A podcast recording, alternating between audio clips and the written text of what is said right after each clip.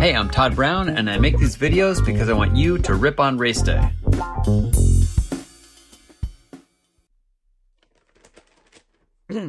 Nine out of 10 doctors recommend. A breakthrough report was just released by the CRR. After a study of 100,000 endurance athletes over 20 years, there is indisputable evidence how races are won and lost. In 98.6% of the cases, the peer reviewed conclusion is that poor preparation is the leading cause of failure on race day.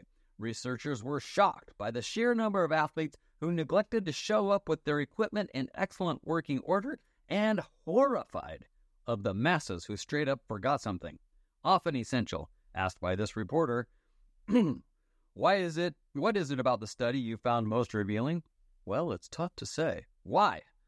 Well, you'd think after all the time, money, and effort these competitors have spent prior to the event that being prepared would be obvious. Is there any link to what's happening? Just one. It's quite tragic. Do tell. Well, the closer the racers get to the finish line, the stupider they are. Oh, that's kind of harsh, isn't it? Yes, most definitely, but not as harsh as the reality that all of the time, money, and effort should have yielded a much better result. What can be done? We recommend all endurance athletes have some sort of checklist on their bike or toolbox and on their gear bag. For many, it's the only chance to maximize their results.